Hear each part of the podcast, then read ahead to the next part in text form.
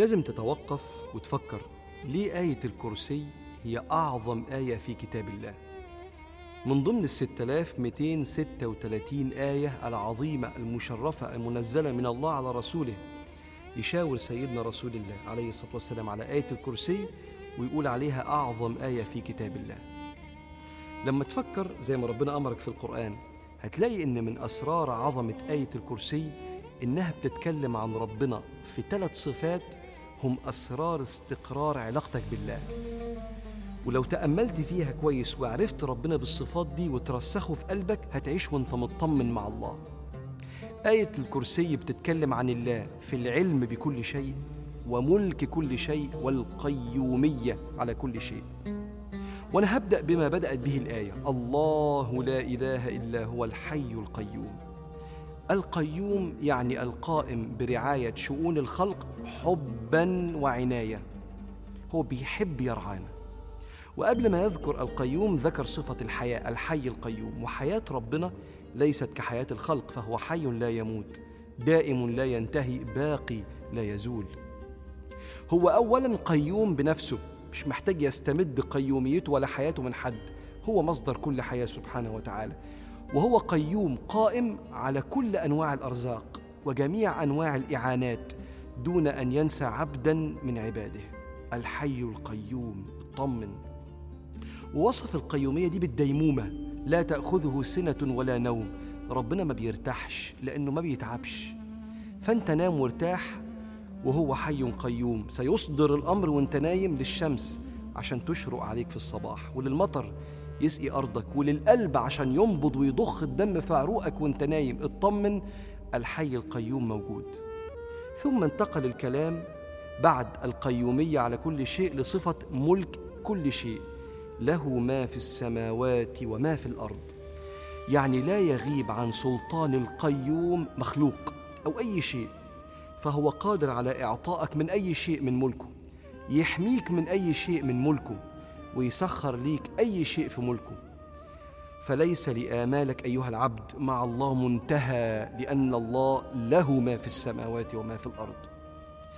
وربنا الملك الذي له ما في السماوات وما في الأرض مفيش حواليه حاشية ظالمة ممكن تؤذيك عنده بالوشاية فيقول لك من ذا الذي يشفع عنده إلا بإذنه.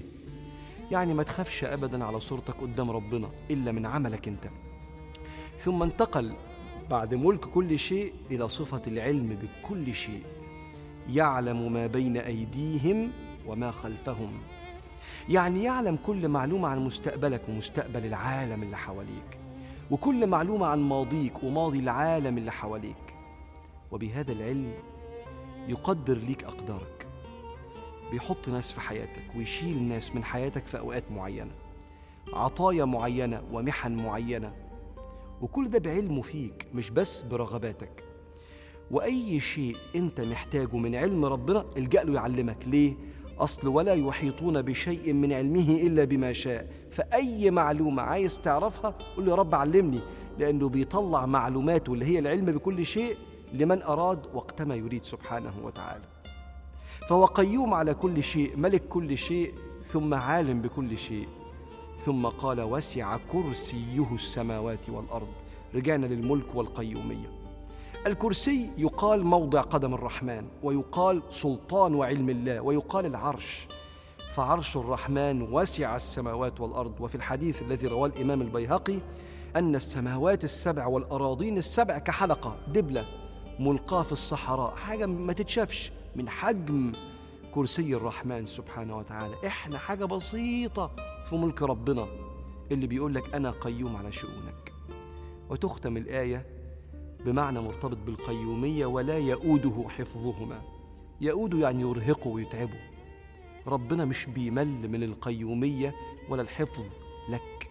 لا يرهق حفظ الكون ولا قيامه على شؤونك.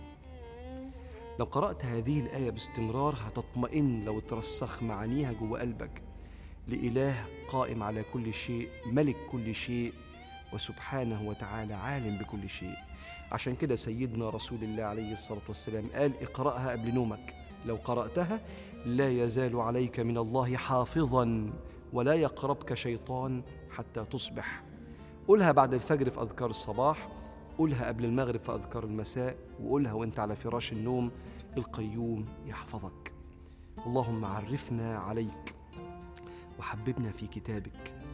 وقربنا يا مولانا من جنابك.